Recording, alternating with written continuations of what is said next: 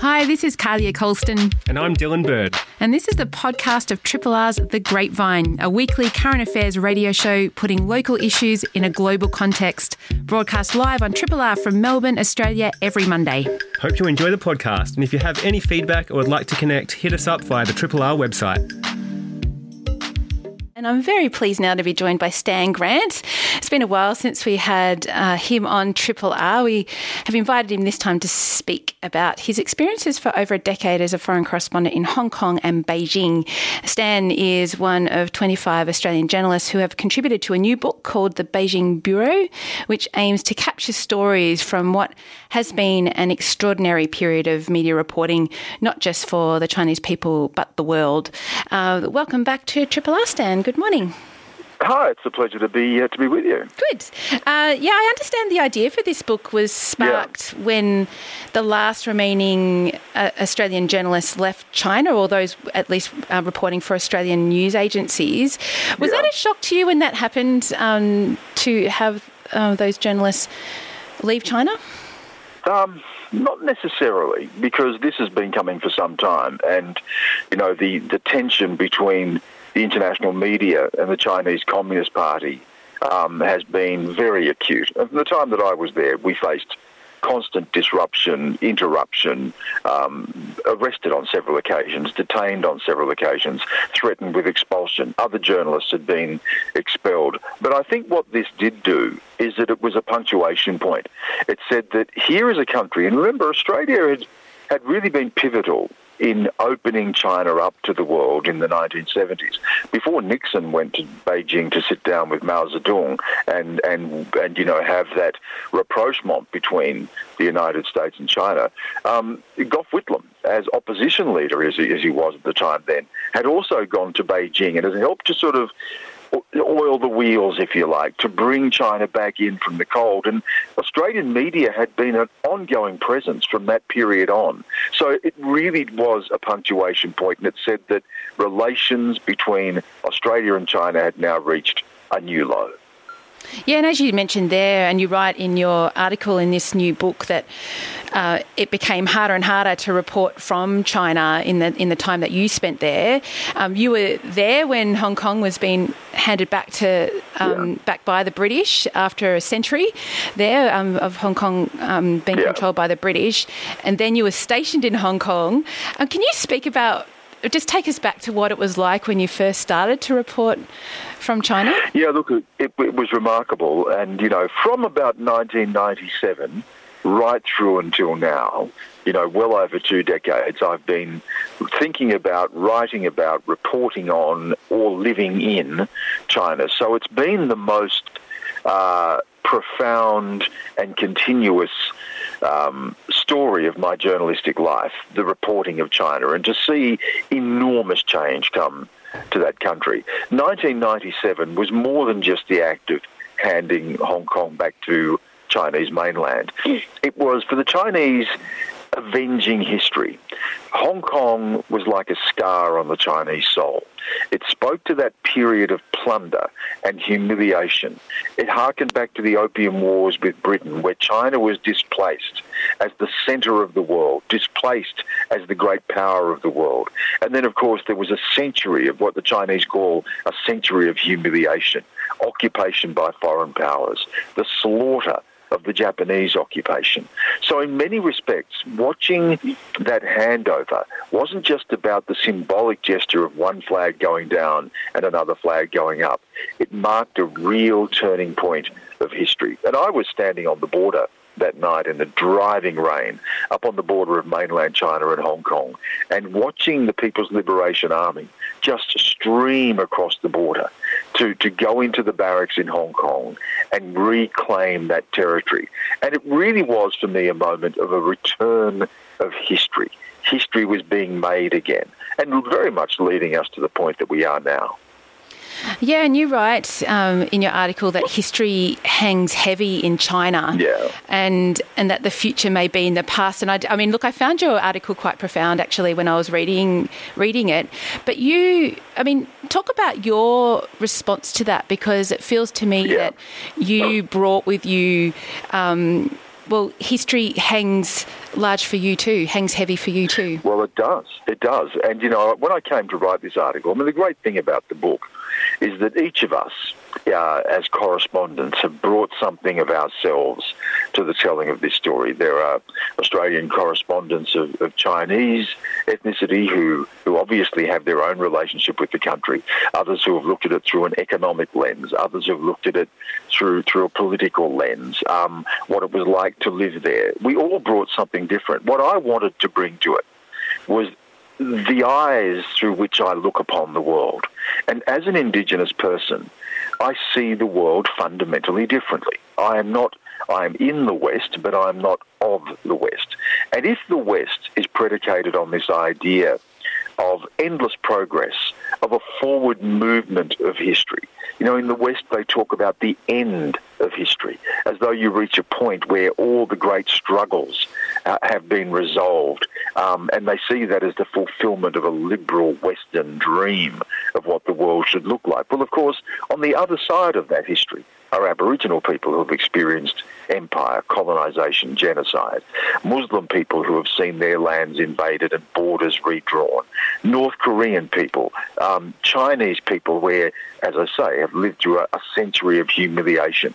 I wanted to look at what it was like to come from the other side of history. And when I was in China, I, I, gravitated to those stories. I understood the pull of history in that country, how it shapes the Chinese soul, how you live with that history all the time. It's not something you get to move on from, but you carry with you. Um, and I wanted to sort of bring that lens to this. And of course, there is a long connection of Indigenous people as well to China. Um, and in the 60s and the 70s, with the sort of Cultural Revolution, many people in the world, particularly colonized people, look to China as a model of some form of liberation. Misguided, perhaps, but a form of liberation. And I wanted to bring all of that to the piece that I wrote. Yeah, and I mean, in doing that, you speak about an Aboriginal delegation that travelled to China in 1972, yeah. um, not long yeah. after that visit from Nixon that you spoke about right when we started this conversation. Can you sort of, I, I suppose, tell that, just tell that story Isn't of what happened? incredible? I mean, it, it, you know, it's again one of these little little known facts of history that often just gets swept away. But in the 1970s, and this is this is the height of the Cultural Revolution. Mao Zedong is still in power. Um, there is this enormous upheaval and turmoil across the country.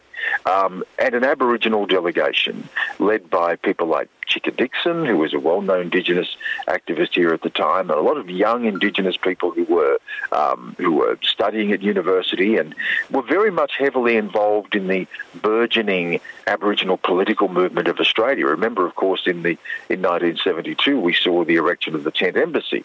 Um, there was an influence of of black power politics out of America, the Black Panthers in America. And in the same way that Mao Zedong and the, the Communist Party had represented uh, a model of liberation and revolution to others throughout the world, so it was that Indigenous people as well looked to that as some form of inspiration. Now, an Indigenous delegation went there, they were toured around Beijing, they, they met political leaders, um, and of course, reading some of the, um, the, the, the, reports of the time and, and what the, the, the memories of the people who were part of it, they were saying, you know, they went to a place where suddenly they weren't seen as being Aboriginal people, or they weren't seen as being, you know, something that could be derided or mocked. They didn't feel the racism there that they felt here in Australia. And I think that was a very liberating thing for them. Now, of course, remember, the Cultural Revolution was a brutal time. Um, many people, perhaps like well over a million people killed, hundreds of thousands of people um, locked up, millions of people indeed sent down to, uh, to, to, to, work in the, the farms and so on as part of this revolutionary period. Mao Zedong was a, a brutal leader. But at the time, this was this represented something for Aboriginal people looking for their own political voice. And I draw that analogy again between how Aboriginal people with our history recognise something in the history of China and what it had endured uh, vis-a-vis the West, and and there was something there that connected. And I think that that delegation spoke to that connection. Yeah, and you felt that connection too. We're speaking with Stan Grant. He's uh, written an article for a new book called The Beijing Bureau, and there's uh, he's one of 25 Australian correspondents that have contributed to this collection, and a really impressive collection actually. If you could get hold of the whole thing, you could read them all. But we're just speaking with Stan about his contribution this morning, and and your your article's called "Built on the Memory of Wounds." Stan, can you speak to that mm. title a little bit for us? Yeah, it, it comes from. Um, um, a line in, uh, in, in a poem by the, the Polish uh, Nobel Prize laureate and poet Czesław Miłosz, who talked about the memory of wounds. Perhaps all memory, he said, is the memory of wounds. Now, if you're Polish, of course, and you understand the history of Poland and occupation and slaughter, and of course World War II, um, the memory of wounds hangs very heavily there. Um, Miłosz himself, although raised in Poland, was a Lithuanian, and of course Lithuanians inherit their own memory of wounds, empire and occupation and war. Um, it's it's when your past and your history speaks deeply to your sense of place and identity in the world. And again, I, I think it challenges a, a Western linear idea of progress in history where you discard history or you wear history more lightly. Um, there's many virtues to that. I mean, we know that carrying your history very deeply with you can also lead to unending conflict. And we see this around the world, the, the wars of history, the wars of identity. Um, but it is, it is something that is inescapable. When you have lived through trauma, when you have lived through massive upheaval, you will carry the wounds and the scars of that. And I see that in China. I see that with my own people. I've seen that in parts of Africa and the Middle East. I've seen that in Afghanistan. I've seen that in Korea. I've seen that in Russia, where there is a dark night of the soul, a deep, dark winter that never leaves you. And I mean, as you, you, you know list all of these different really conflict zones in in um, either right now or in the past. Um, you know, th- this next question might sound a little bit daft, but I was going to say, you know, no, we, we hear about the rise of China and and we hear about the Asia century. And I mean, do you feel that, well, even the Australian government in its relations with the Chinese government shares this sense or understands um, the wounds that you're no, speaking of? No, I don't. I don't think the West understands that, and it does shape. Look, it does shape the way that we deal with China. Um, there is no doubt, and we should be in no, left in no doubt, that when you were talking about the Chinese Communist Party, you're talking about a regime that doesn't allow freedom, that crushes dissent, that crushes democracy, that locks up Uyghur Muslims in just horrendous numbers, that occupies Tibet. Um, we, we, are, we are talking about you know, an oppressive regime. But it's more complicated than that because it is also uh, a regime that has lifted 700 million people out of poverty, that has transformed a country that could not feed itself into the second biggest economy in the world, soon to be the biggest, and the single biggest engine of economic growth in the world. It is Australia's uh, biggest trading partner. It is an indispensable nation in the world. It is a permanent five member of the UN Security Council, a member of the World Trade Organization, a member of the World Health Organization. Um, it is part of a global order, and yet it rejects the notions of political liberalism and democracy. And that challenges the West. That is an enormous challenge for the West. Now, I think where we often get things wrong is not in not call in, in calling out some of the abuses of the Chinese Communist Party, but not understanding how our words sound. So when you get something like a call, as we saw uh, last year, a call for an inquiry into the into COVID, without speaking to the Chinese or negotiating with them, to Chinese ears, that sounds like Western humiliation again. We need to be cognizant of how history hangs heavily there and what they hear in the way that we speak to China. Doesn't mean that we have to kowtow, but it does mean that good statecraft and, and diplomacy is an awareness of the people that you are speaking to. And I think we need to be aware of the depth of that history. I think also for the West, this is an existential moment as well. As China went through that disruption with the, with the fall of the Qing Empire and the Opium Wars and the disruption that China went through pushed them into a dark night of, this, of the soul. The West is also facing that with the rise of China. Yeah, and I was I was going to ask about. I mean, when you were in in Beijing and also Hong Kong reporting, you were uh, um, reporting for CNN, and yeah. so you and I mean, it wasn't easy times at all in the, in that period with U.S. Um, China relations with the governments there. But I wonder, I mean, so you've sort of navigated this yourself, even with, with yeah. your friends in, in China, your your your staff, your driver, and you speak about that experience of being people together, really, um, mm. a human to human, but also navigating this this political, um, you know, government relation situation as well, and it's all all together. like you can't sort of separate one from the question. other. Yeah, it's, it's a really good observation you make because on the one hand, you know, I was working for CNN, um, a massive international news organisation, American news organisation, and so to the Chinese, ostensibly, regardless of being an Australian, let alone an Indigenous Australian, I was an American. I was branded with the CNN brand, and that meant that I was in a, a hostile relationship often with the state. Um, as I said before, you know, my family was under surveillance. I was under surveillance. We were often detained by Chinese police trying to do our jobs. It was a it was a tough period to be a reporter there. So on the one hand, I'm being seen as a as a, an enemy of the state and a, and a representative of, of, America and the West. And on the other hand, I'm an Aboriginal person, knowing that actually I find myself in the, the crosshairs of this. I, I understand where this Chinese impulse comes from, and I'd have fascinating conversations with my Chinese colleagues and friends, and my driver, who is a, a great, become a great personal friend and a great family friend. Um, and uh, and and we would have these great conversations about China, and he would talk about history and what it means to Chinese, and so we were sharing that sort of cultural and historical relationship. But at the same time, I was um, I was a reporter working for CNN with a big with a big target on our back. Yeah, fascinating. I mean, the account that you give in this book is really remarkable, and I guess I'm, I'm, I'm curious what you get out of of contributing to books like this, Stan. I mean, you've got a lot of um, media work that you do. I didn't even say that you've got yeah. a role at the ABC's International Affairs. Yeah. Um, I didn't even I just introduce you as your own self um, and and contributor here. You've got a lot on. What do you get out of contributing to, to collections like this?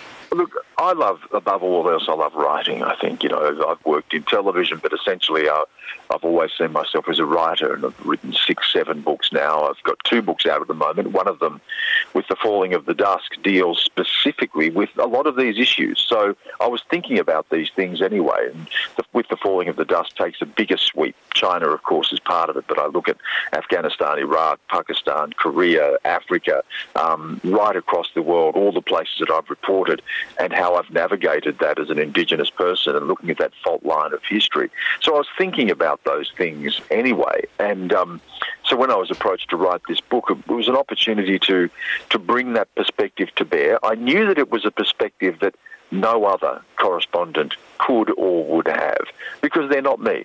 You know, we're all different. We all bring our own lens to this.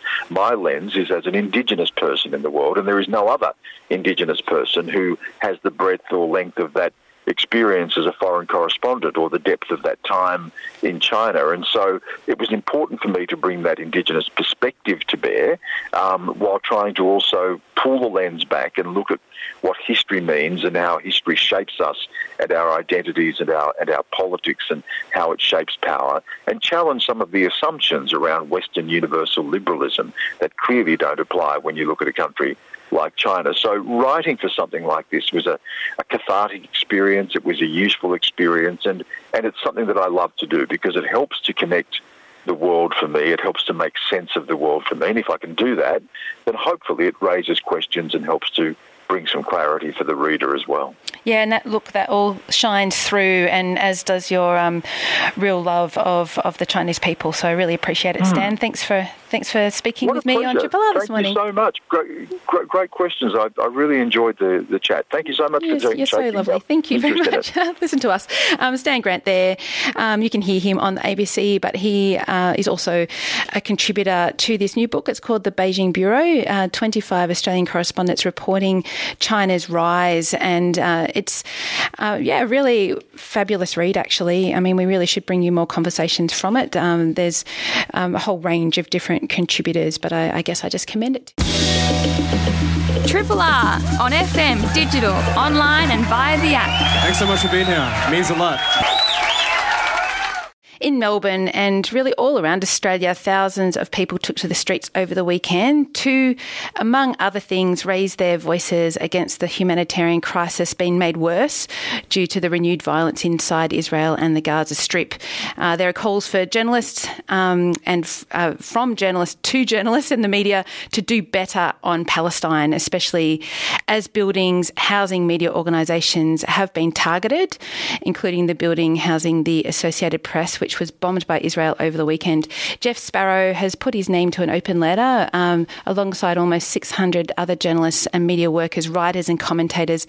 Uh, and it's addressed to editors and publishers and saying, do better on Palestine. And Jeff, it's always good to have you on Triple R. Um, we do pick the kind of really serious issues, and do better on Palestine is one of them. Um, tell us more about what it's about there's a widespread sense amongst the public, but increasingly amongst journalists themselves, that the media's treatment of the Palestine issue has been fairly woeful. That it often just amounts to a series of uh, cliches, um, you know, discussions about uh, uh, incredibly complex situation. Clashes have taken place, lists of casualties, quotes from you know U.S. Um, presidents, and that's about it. And so when this latest crisis emerged, um, a few of us scrambled to get together a, um, a, a, a document that we called on other journalists to sign. As you said, it's the, the take up of it has been uh, quite astonishing. It feels like something really has changed in the in the media. You know, the the signatories now include kind of a who who of Australian journalists calling for four major points. So the first one is we're calling on editors and publishers to make space for Palestinian perspectives. I think that's been one of the most lamentable aspects of um, media coverage in, in, in, recent years that the Themselves almost never get to speak. They're spoken about, they're represented, um, but they never get to put their own perspective. And that leads to, I think, a dehumanisation which um, enables uh, the, the carnage to continue. So that was the first point. The second was to avoid uh, what we call both siderism, the treatment that's, that, that simply equates both sides if they're equal, when in fact we're dealing with uh, a nuclear armed state on the one hand, and the Gaza Strip, which is one of the poorest places in the entire world, on the other. And so simply to equate the two sides as if they are equal adversaries misleads um, the public as to what's going on. Thirdly, to re- reject the kind of um, passive voice formulation or weasel words. Think simply talk about things like clashes, but doesn't actually explain who is doing what to whom. And fourthly, to allow uh, journalists and media workers to publicly and openly express their personal solidarity Palestinian cause. Because anyone who's worked in media has known, will know that there is tremendous pressure that is applied to people around this issue, and very often people feel scared to actually voice their personal opinions. And so we think that they should have space to be able to do yeah, Jeff, I mean, that's interesting. And I wanted to speak with you about each of those issues a bit more, actually, about the, that last point. You are someone who is uh, expresses your views, you're, you're, on social media, you write really widely. Uh, do you feel that pressure? Look, there's a, there's a lot of talk in the, um, around cancel culture and you know political correctness gone mad. But if there is one issue around which you are more likely to a job than anything else, it's Palestine.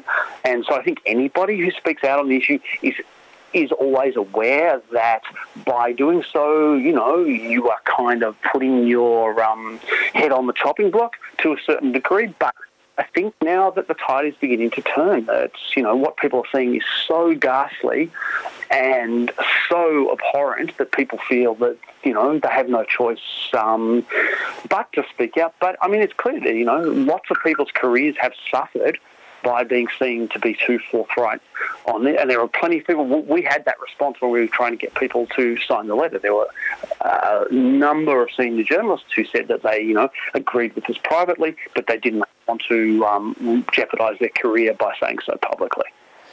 Yeah, I mean that's really a, a, really important thing to, to know, I guess. And I mean, what is it that uh, the pressure is around for for those to report on Palestine? I mean, I know that over the weekend, Associated Press and, and other media um, organisations have been expressing their dismay that their building was actually bombed um, by Israel, and it, that the, the reasons given by Israel was that it was um, being used surreptitiously for um, by Hamas and others. So there is this sort of debate that happens that those of us standing in Australia can't actually interrogate that. We, we do rely on the media on the ground to tell us those stories, and what we're being told from the Associated Press is that.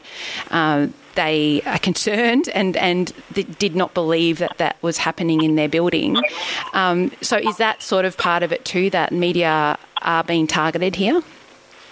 Well, in what other context would it be considered appropriate to simply say, oh, I don't know, an enemy of mine is hiding in the ABC building, I think, so therefore I'm going to destroy the entire building. I mean, there's no other context in which, you know, uh, that would happen, and then the world's journalists would just sit back and say, oh, oh well then, um, you know, Al Jazeera's building, AP's Associated Press's building has been destroyed from the air. And, you know, well, you know, they said that Hamas might be amongst it, so that's fine. You know, it, it's extraordinary. It's just extraordinary. I mean, Amnesty is Amnesty International is now declaring that, you know, that should be investigated as a war crime. And I think that's clearly the case. But it's symptomatic, I think, of, of, a climate of intimidation. Why um, are airstrikes being conducted on a media building? Well, you conduct airstrikes on a media building, but you don't want people to know what is taking place. And uh, I mean, it, it just seems to me that um, anybody who's got any interest in press freedom needs to speak out against that kind of intimida- intimidation. It's not simply about um, striking uh, buildings that contain um, press bureaus either. The, the very idea that simply because you say you declare that a terrorist might have um, and might be inside a tower building, that you can just destroy that building. I mean, this is it's just an, it's astonishing and it's a complete violation of any notion of you know civilized conduct in in um, in in in a in a time of war, and people should oppose it. It seems to me. Yeah, I mean it's happened. It's happened before. Media being targeted and um, by Israel, and I think um, you know what we are hearing an outcry about it now from media, particularly those that are directly affected. Um, has it been less vocal in the past, the, the broader international media, Jeff, on this issue? Yes, I mean, I think we are definitely seeing a, a, a, a sea change. When we, started uh, canvassing journalists about this Do Better on Palestine um, open letter, we were really uncertain as to what kind of response we would get. And, you know, the, the calibre of journalists who've signed on to, to, to, to, that letter is kind of unprecedented. There's a similar campaign happening in Canada at the moment.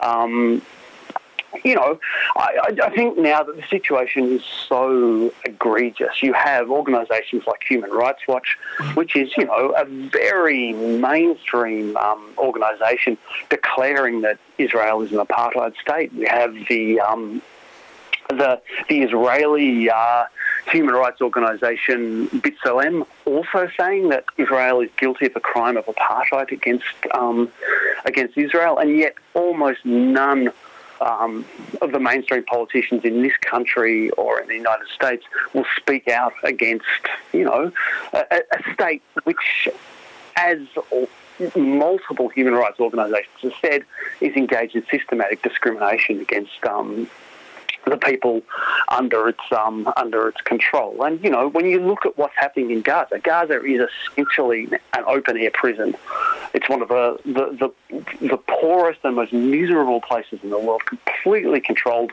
um, on all sides by um, Israel. People cannot leave. There's very little in the way of um, resources for people there. There's mass unemployment, and now it's being repeatedly struck um, by airstrikes.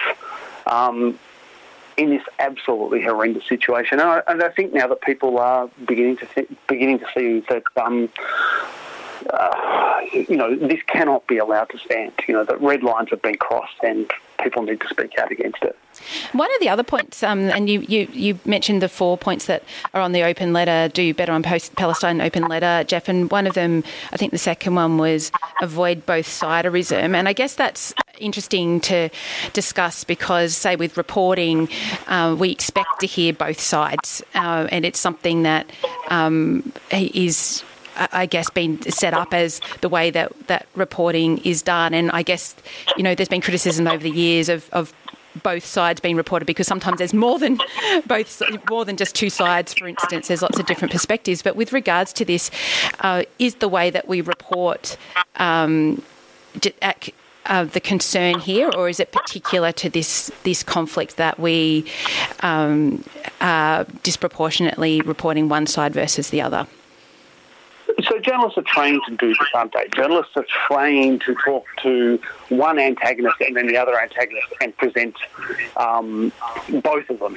You know, person X says this, person Y says that. But there's all sorts of contexts where that's simply not appropriate. So one um, other instance would be around climate change. For instance, increasingly we would not expect journalists to say, here is a scientist and here is some, you know, um, stooge for the fossil fuel industry, you know, and let's give them both um, an, an equal say. I think in the context of, of, of, of this crisis, what we mean by both siderism is presenting um, the, the, the parties in this conflict as if they are equal entities. You know, that whereas overwhelmingly over the last decades, the vast majority of the deaths and um, injuries that have taken place in the crisis have been on the side of the Palestinians. It's the Palestinians who are being, um, who are the victims of apartheid and it's the Israelis who are the perpetrators of apartheid. And a media report that doesn't make that clear is deceiving its readers. So we're not calling for the media to suppress the truth. We're calling for the media to do better, to explain to its readers what's taking place. And simply presenting both sides as if they're equivalent um, obscures the reality that there is um, a state that is perpetrating the crime of apartheid and there are people who are suffering from that crime. And if you don't tell your readers that, then you're not telling them the truth. It's really interesting in that context, then, that we do have um, the re- real challenge to report on the ground in Gaza. So there's the, another aspect of the Do Better on Palestine, and that is to um, consciously and deliberately make space for Palestinian perspectives. And I'm, I'm assuming it's not just on the ground there, but uh, is that call also for around around the world to speak to um, uh, Palestinians living in Australia, for instance, and, and other other people from in different parts of the world.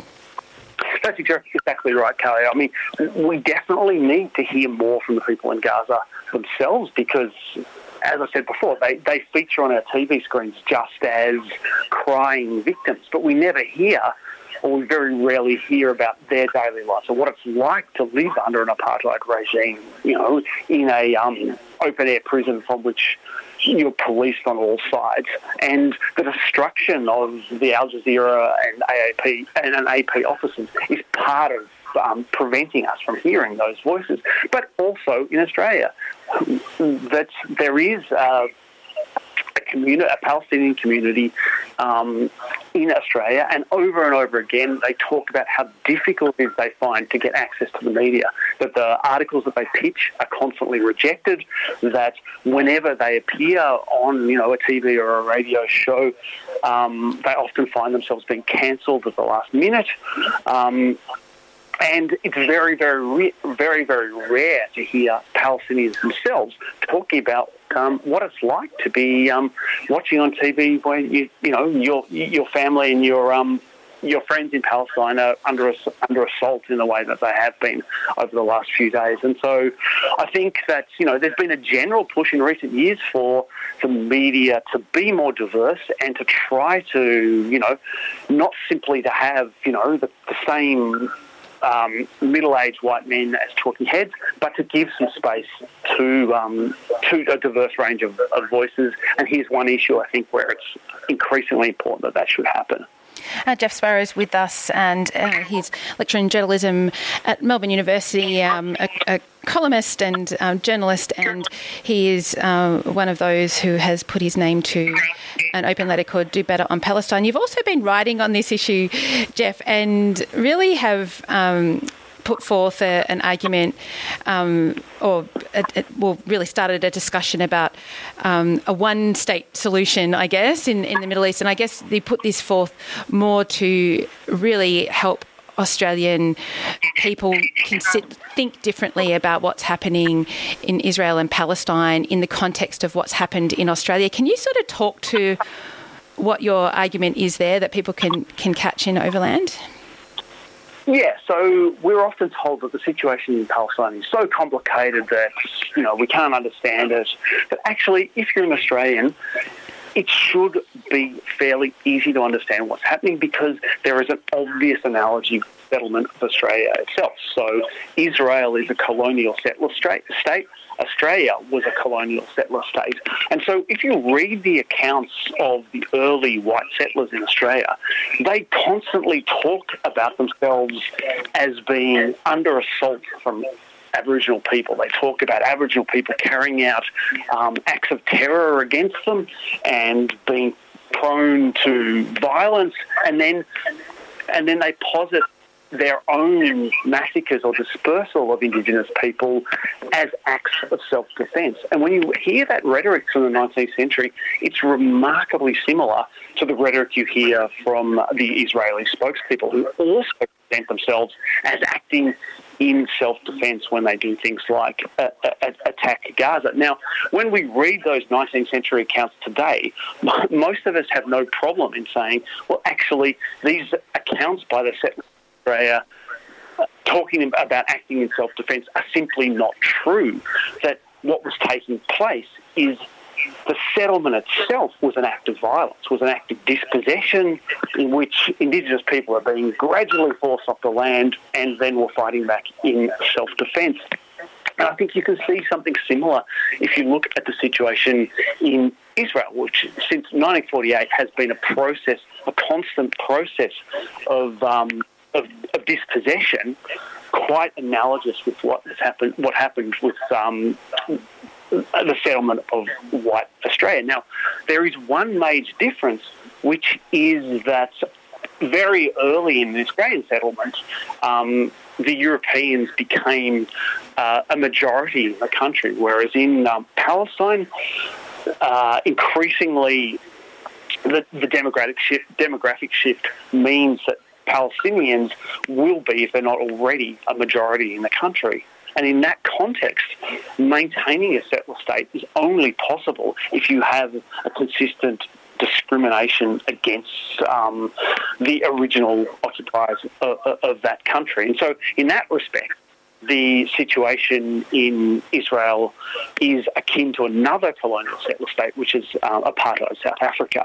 And so when you think of those analogies, I think it, it, it makes it a lot easier to understand what is taking place, and it also allows allows you to think about how we might respond. In the Australian context, if someone told you that Australia should be identified as a white Christian state rather than rather than one for Indigenous people, you would say that that was. Um, racist and should be opposed. Likewise, the idea of an ethnically defined state in a way that Israel defines itself is a legacy of the past that most of us are simply not prepared to accept anymore. We don't think that states should be defined by particular ethnic groups. We think that people of different ethnicities and different religions should um, have the same rights as each other under a single democratic state. And, you know, that is what eventually happened in South Africa, and there's no reason why it can't happen in Israel Palestine uh, as well. To me, it, it, just seems like a no, a, a no brainer that this discussion around, you know, different states for different ethnicities is based on a kind of 19th century logic of, you know, um, of, of ethno nationalism that most people simply wouldn't accept in any other context. And, you know, um, South Africa was able to move from uh, minority rule to uh, to a, a, state in which everyone has at least formally equal rights. There's no reason why that can't happen in Palestine. You know, um, a, a, a, Jewish friend of mine over the weekend was saying she had family members of hers on the street um, as part of the protest over the weekend, and um, there were people, Indigenous Australians, at that protest, and and you know, a whole broad spectrum of people. And I guess at the same time, she was saying, you know, she and those that went to the protest have big concern about family in Israel, uh, of course, but also a real nerviness around um, hate towards Jewish people because of what's happening at the moment. And I guess, you know, I, I, I, wonder your thoughts on, on that, Jeff, when we talk about this conflict, that it doesn't actually lead to issues all, all over the world, I guess. Yes, I think that um, anybody who is concerned about social justice needs to stand um, overtly and very forthrightly against anti- anti-Semitism. You know, they actually have seen a rise in anti-Semitism. You know, one of my other projects has been writing about the far right in Australia. Um, and it's clear that, you know, anti-Semitism is is on the rise and needs to be opposed um, needs to be opposed as well. But to me, the two projects aren't incompatible. You know, that in fact, um, if you're opposed to racism, you're opposed to racism of all sorts.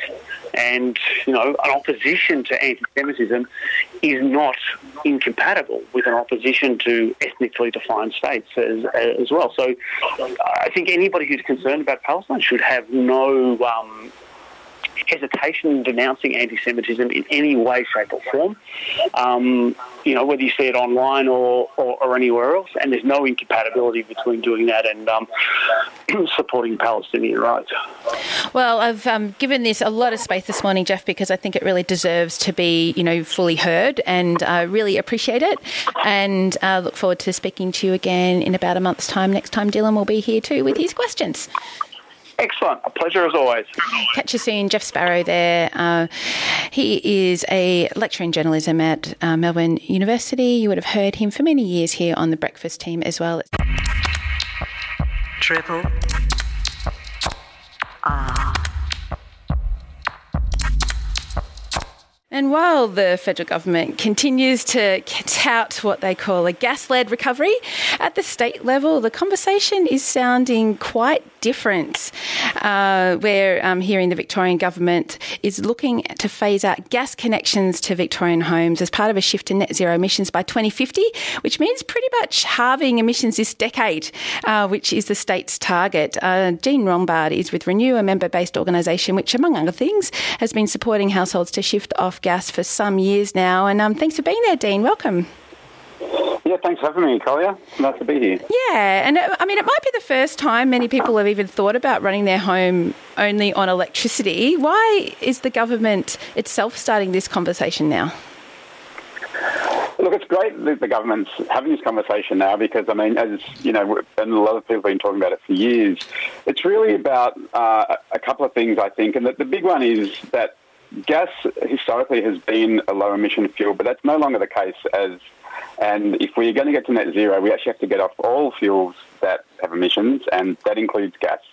Uh, and I think the Victorian government's realised that you can't just let this happen. You actually have to manage and plan a transition like this so that it actually works out lower cost and more effective for everybody. And so, I mean, what you're understanding, um, Dean, is it likely to affect only new homes, what the, the government's talking about, or existing homes too? Look, uh, the detail of what the government's, you know, they're really just starting the conversation. Uh, I expect it'll it'll need to work out to be done differently for new homes as for existing homes. It's sort of easy to do this stuff for new homes. You can change regulations. You can support the market. You can, you know, encourage through various mechanisms to install the certain fleet of appliances in new homes, and you can set up new estates without gas. You can make it harder or ban connecting new estates to gas, for example. For existing homes, it's harder because people are already connected to the gas network. They're already used to gas appliances, uh, and it's and people also they're unwilling to change often because, especially in Victoria, you know, we love gas. We've always had gas. So not really for that long when you think about it. Uh, but, but, you know, it's hard to make a change. So managing it for existing homes is a bit more difficult and needs really depth sort of policy development, which hopefully the process of Victorian government is looking like starting will address. Yeah, I mean, Renew's national, and um, I, I, guess you know I was. I shouldn't be surprised, but I sort of was surprised that Victoria really is alone in the in the country, Victorian homes that is, for being so dependent on gas. We certainly stand out as a state overall. Um, about 80% of Victorian homes have gas connections, um, and that's that's all the main cities and towns. Uh, a lot of people who are off the gas network still have bottled gas. Gas is just part of Victoria, it seems. In other states, it's a bit more broken up, I guess. Like there's parts of so, if, for example, even though New South Wales has much lower gas connection rates, there's parts of Sydney where gas is just as entrenched as it is in most of Victoria. Uh, certainly in WA, there's a fair bit of gas, and so it's sort of in pockets. Canberra has heaps. Um, Hobart has barely any. You know, it's sort of different in different places.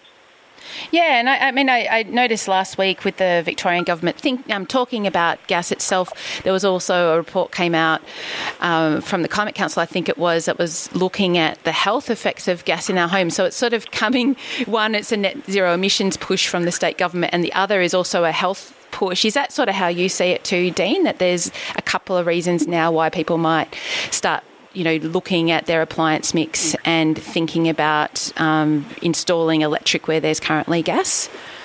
Yeah, look, there are really three main issues, and one is one is emissions, obviously.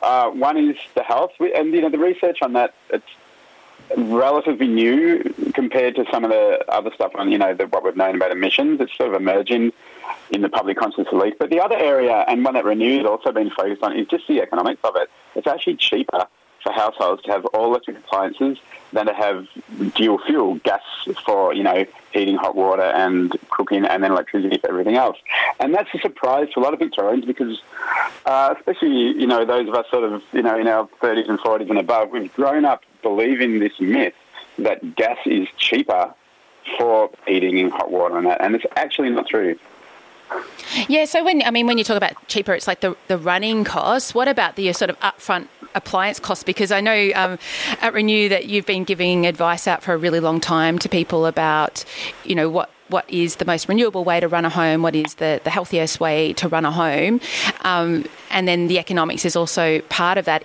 Is it sort of cheaper now to have upfront to have electric appliances now too compared to gas? Look, it's a bit variable. Um, definitely the upfront cost is offset by low running costs over time in most cases. Uh, and then it depends on the appliance. Like heat pump hot water systems, which is a newer technology for electric hot water, is at the moment quite a bit more expensive than gas hot water. Uh, that will change as the industry develops more. Um, and, and, part of the reason our gas appliances are so cheap is because the industry is so established here. Um, things like stoves, um, you know, gas stoves versus induction electric stoves, which are much more responsive like gas stoves compared to the older uh, ceramic hot plate electric stoves. Uh, they're more and more getting closer in price. Uh, in terms of heating, look, one of the most dominant forms of gas heating in Victoria is um, uh, you know, ducted gas heating, and that, that, they're actually very expensive systems. And while ducted electric heat pump systems are also quite expensive, if you use uh, a few split systems spread around the house sort of strategically, you get pretty much the same effect as a ducted gas system, but actually for a lower upfront cost as well as a much lower running cost. How big a shift do you think this is in thinking, do you think, for, for Victoria, Dean? I think that's the hardest. That's the hardest thing, both for people and for government and for industry, is that we're so wedded to gas. It's such a difficult thing for people to think of doing it differently. You know, people are very attached to their ducted heating systems or their, you know, gas space heaters that you can stand in front of and feel the heat hitting your body directly. Uh, people love gas cooking and but basically haven't experienced induction, electric induction cookers that are as good as gas in terms of sort of control and that. Um, people don't really care about hot water, I guess, but we're just used to gas, and I think that's the biggest thing for people. It's just like, no, no, no, no, I want my gas. Mean, you know, anybody who's ever looked for a rental in Melbourne or in one of the larger Victorian cities, or top of the list is for most people, is always like, has it got gas? We want gas. That's the hard thing to shift.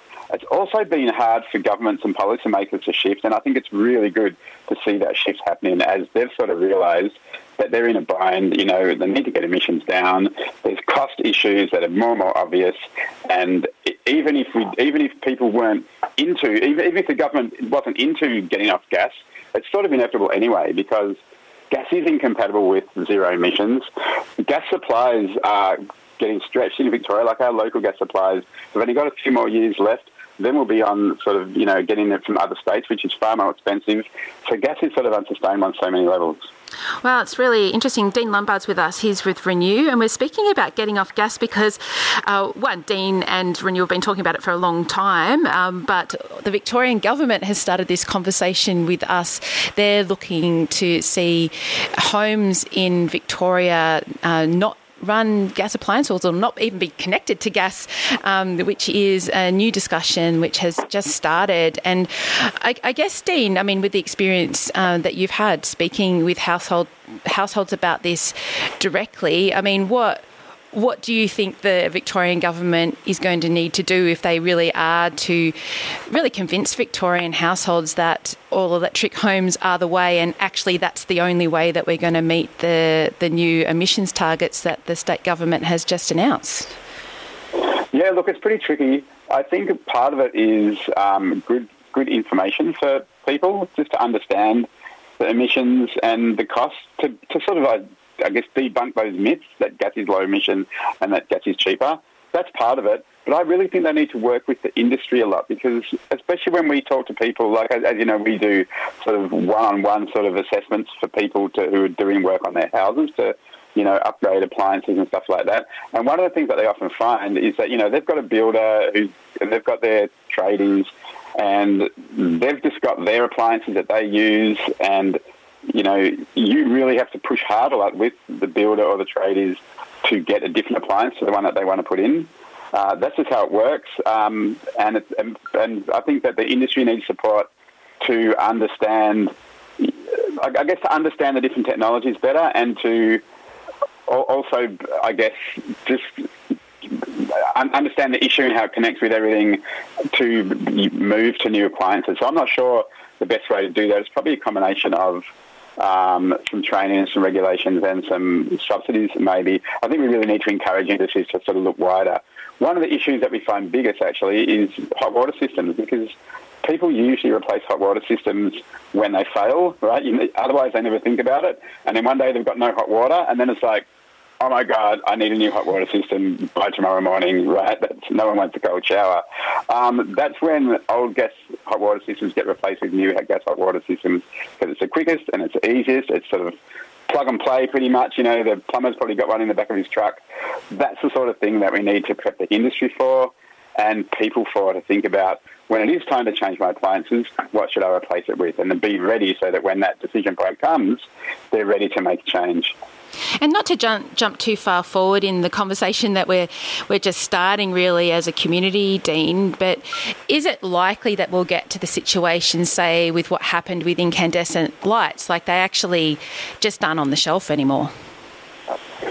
I think we will in the end, um, because you know, as we were saying before, you know, gas actually does not fit with a zero emission future. It has to at some point. And when you think about what drove incandescent lights off the shelf, it was actually the opening up of options for people to change over through, you know, some subsidy sort of programs.